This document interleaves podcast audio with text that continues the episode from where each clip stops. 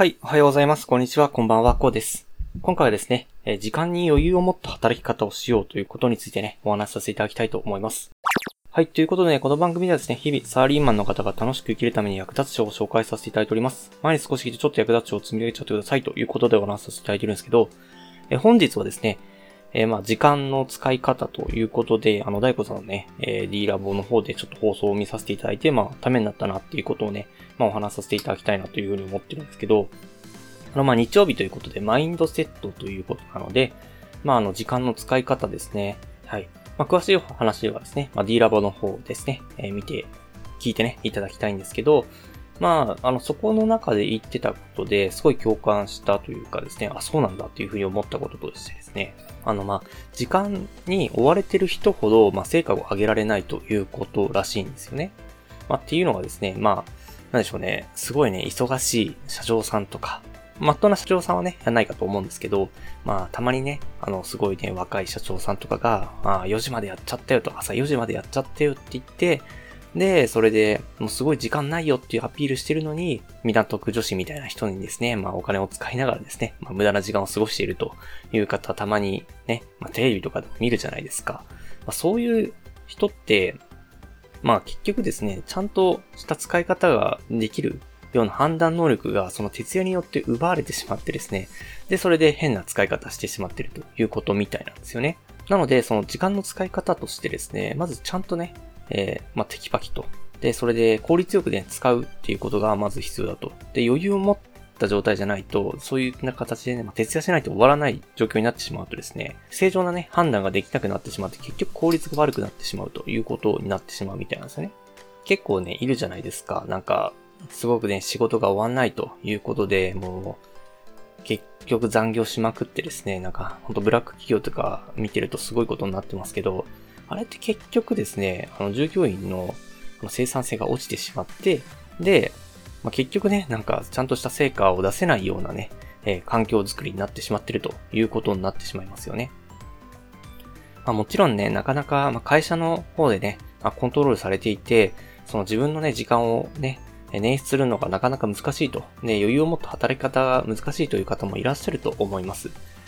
まあそういった方はですね、まあちょっとね、いろいろまあ対策は考えていただきたいんですけども、まあいろいろとあの捻出方法はあります。あの私は例えばやってるのはですね、あのプログラミングの方ですね、趣味で勉強しているような状況にはなってるんですけど、そのプログラミングをですね、使用してですね、まああの、自分の業務効率化をやってですね、まあ今までね、まあ何時間もかかっていたようなね、ルーティン作業をですね、まああの、一瞬で終わるような形でですね、やってもらうようなね、プログラムを書いてみたりとかね、まあそんなこともね、できたりするようなね、こともありますので、まあ、どうやったら業務効率化できるかっていうのをまずやると。それでもですね、あの、徹夜しないと終わらないような業務量があ課されていたりするのであれば、それはちょっとですね、まあ職場についてにちょっとよく考えた方がいいかなというふうに思うんですけど、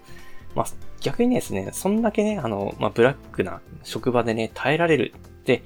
えーかなり仕事をしてきたということであればですね、あの、多分優秀な方だと思いますので、あの転職市場としてもですね、あの、引く手あまたかと思いますのでね、まあ、ぜひね、そこら辺はよく考えていただきたいんですけど、まあそうじゃないけども、なかなかその業務が効率化できないという方はですね、まあちょっとね、まあ自分の仕事を見直してみたりだとか、私のようにまプログラミングをね、別に勉強しなくても今ノーコードというふうに呼ばれているものがあったりですね、あとなんかマイクロソフトの方でですね、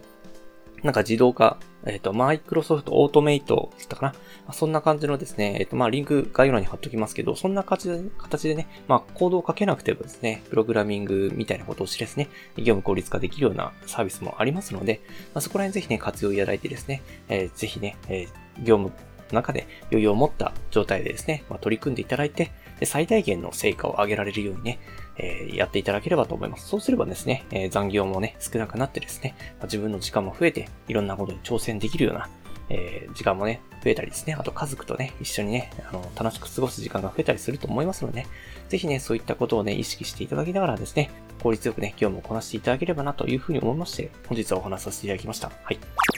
ではね、最後にお知らせだけさせてください。この番組はですね、皆さん困っている悩みとか話してほしい内容などを随時募集しております。コメント欄や Twitter の DM などでどしどし送ってください。ツイッターとかのリンクは概要欄にしておきます。でですね、私はヒマラヤとプラットフォームで配信させていただいております。えヒマラヤとね、概要欄にもすぐ飛べますし、レベルの高い人もいっぱいいらっしゃいます。でですね、無料ですので一度インストールして楽しんでみてください。ただですね、他のプラットフォームでお聞きの方もいらっしゃると思いますので、そういった方は Twitter で DM をいただけると嬉しいです。アカウント ID はですね、アットマーク after アンダーバー work アンダーバー rest で、それがですね、アットマーク AFTR アンダーバー WORK アンダーバー RST です。どうぞお待ちしております。それでは今回はこんな感じで終わりにしたいと思います。このような形でね、皆さん耳だけで役立つ情報をゲットできるように、死に物狂いで情報をゲットして毎日配信していきますので、ぜひフォロー、コメントなどよろしくお願いします。では最後までお付き合いありがとうございました。本日も良い一日をお過ごしください。それでは。